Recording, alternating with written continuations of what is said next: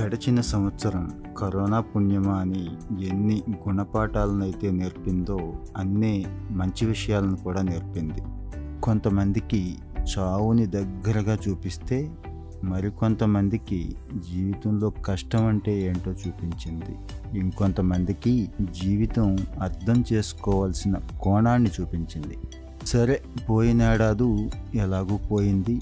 ఈ సంవత్సరం అయినా మనం అనుకున్నది సాధిద్దాం అనుకున్నట్లుగా ఉందాం. గత ఏడాదితో పోల్చుకుంటే మరింత బెటర్గా జీవిద్దాం అనుకునే వాళ్ళ కోసమే ఈ ఎపిసోడ్.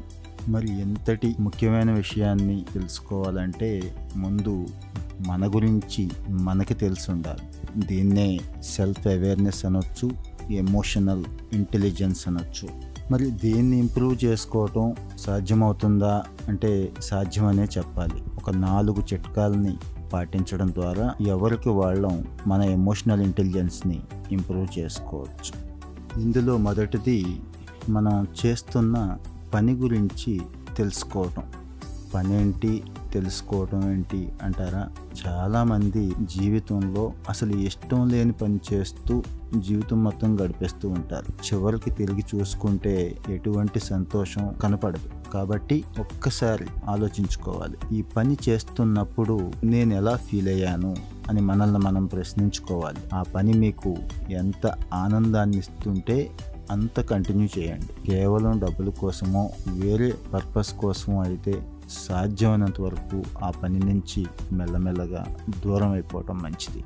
మనకు నచ్చని మనసు ఒప్పుకొని సంతృప్తిగా లేని పని చేయటం వల్ల మన ఎనర్జీ లెవెల్స్ వృధా అయిపోతాయి. అదే నచ్చిన పని అయితే రెండు మూడు రెట్లు ఇంకాస్త యాక్టివ్గా పనిచేయగలుగుతాం. సో చేస్తున్న పనిని సంపాదనతో ముడిపెట్టుకోకుండా ఇష్టపడి చేసే పని మరింత ఎఫెక్టివ్గా చేస్తూ ఉంటే ఆటోమేటిక్గా సంపాదన అదే యాడ్ అవుతూ ఉంటుంది.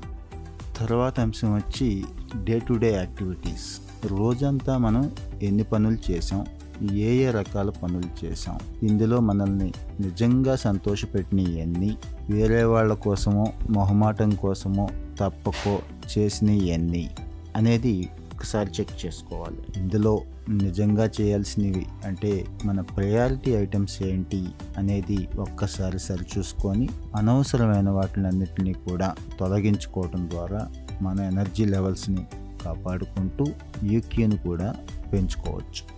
ఇంకో ప్రధానమైన అంశం వచ్చి మన చుట్టూ ఉన్న మనుషులు. రోజువారీ జీవితంలో మన కుటుంబంలోనూ వర్క్ ప్లేస్లోనూ వేరే చోట మనతో ఎంగేజ్ అయి ఉన్నటువంటి మనుషులు ఎవరు? వాళ్ళతో మనం ఎలా ఉండగలుగుతున్నాం?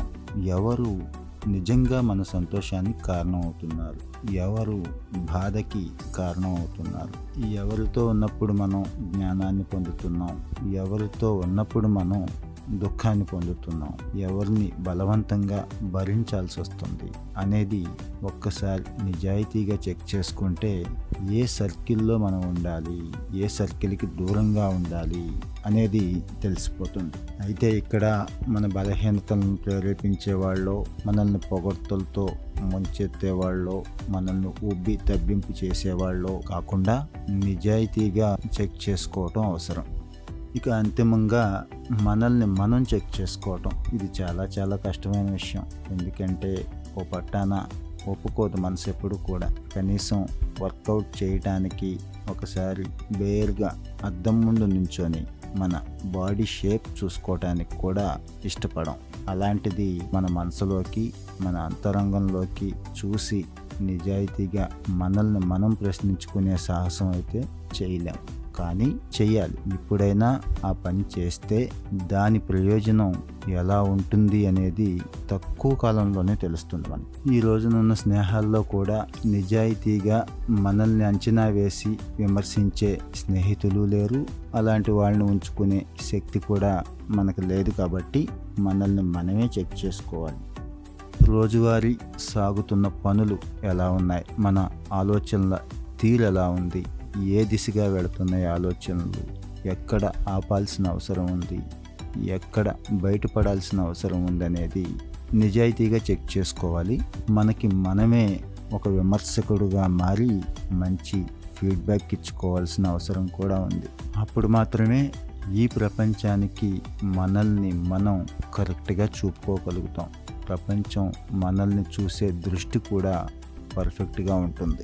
ఈ నాలుగు రకాల పద్ధతులను ఉపయోగించుకుంటూ ఎమోషనల్ ఇంటెలిజెన్స్ని పెంపొందించుకుంటూ బెటర్ వర్క్ లైఫ్ మేనేజ్మెంట్ని అలవాటు చేసుకుంటూ అనవసరమైన ఒత్తిడుల నుంచి బయటపడి చక్కగా జీవితాన్ని ఫ్రూట్ఫుల్గా గడిపే అవకాశం నిజాయితీగా మనల్ని మనం ప్రశ్నించుకొని మంచి ఫీడ్బ్యాక్ ఇచ్చుకొని ఫాలో అయినప్పుడు మాత్రమే సాధ్యం. All the best